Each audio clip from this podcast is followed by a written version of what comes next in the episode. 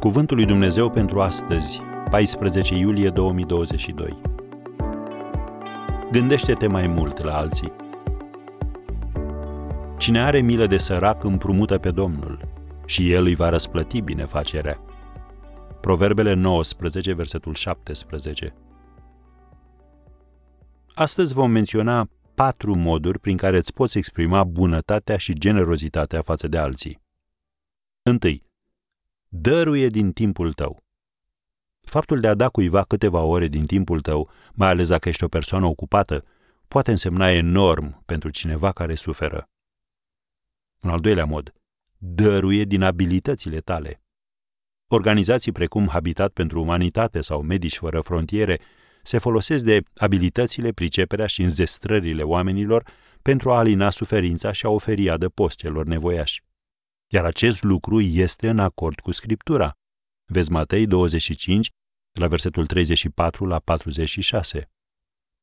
În al treilea rând, dăruie din venitul tău. Biblia ne asigură, cine are milă de sărac împrumută pe Domnul și el îi va răsplăti binefacerea.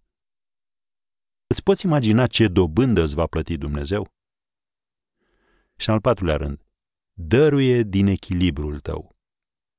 Toți oamenii cu care te întâlnești se confruntă cu anxietăți și duc lupte despre care nu vorbesc de obicei.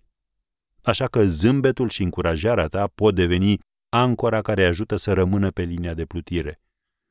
Egoismul este atât de adânc înrădăcinat în fiecare dintre noi, încât e ca respirația. Îl practicăm fără să ne gândim.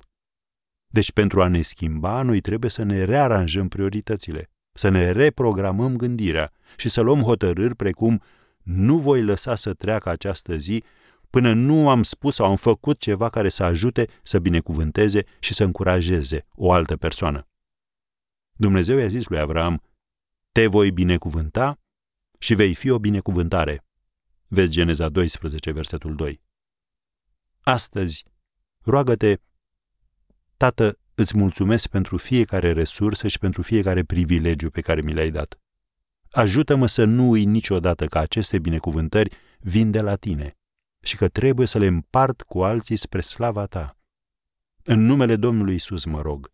Amin.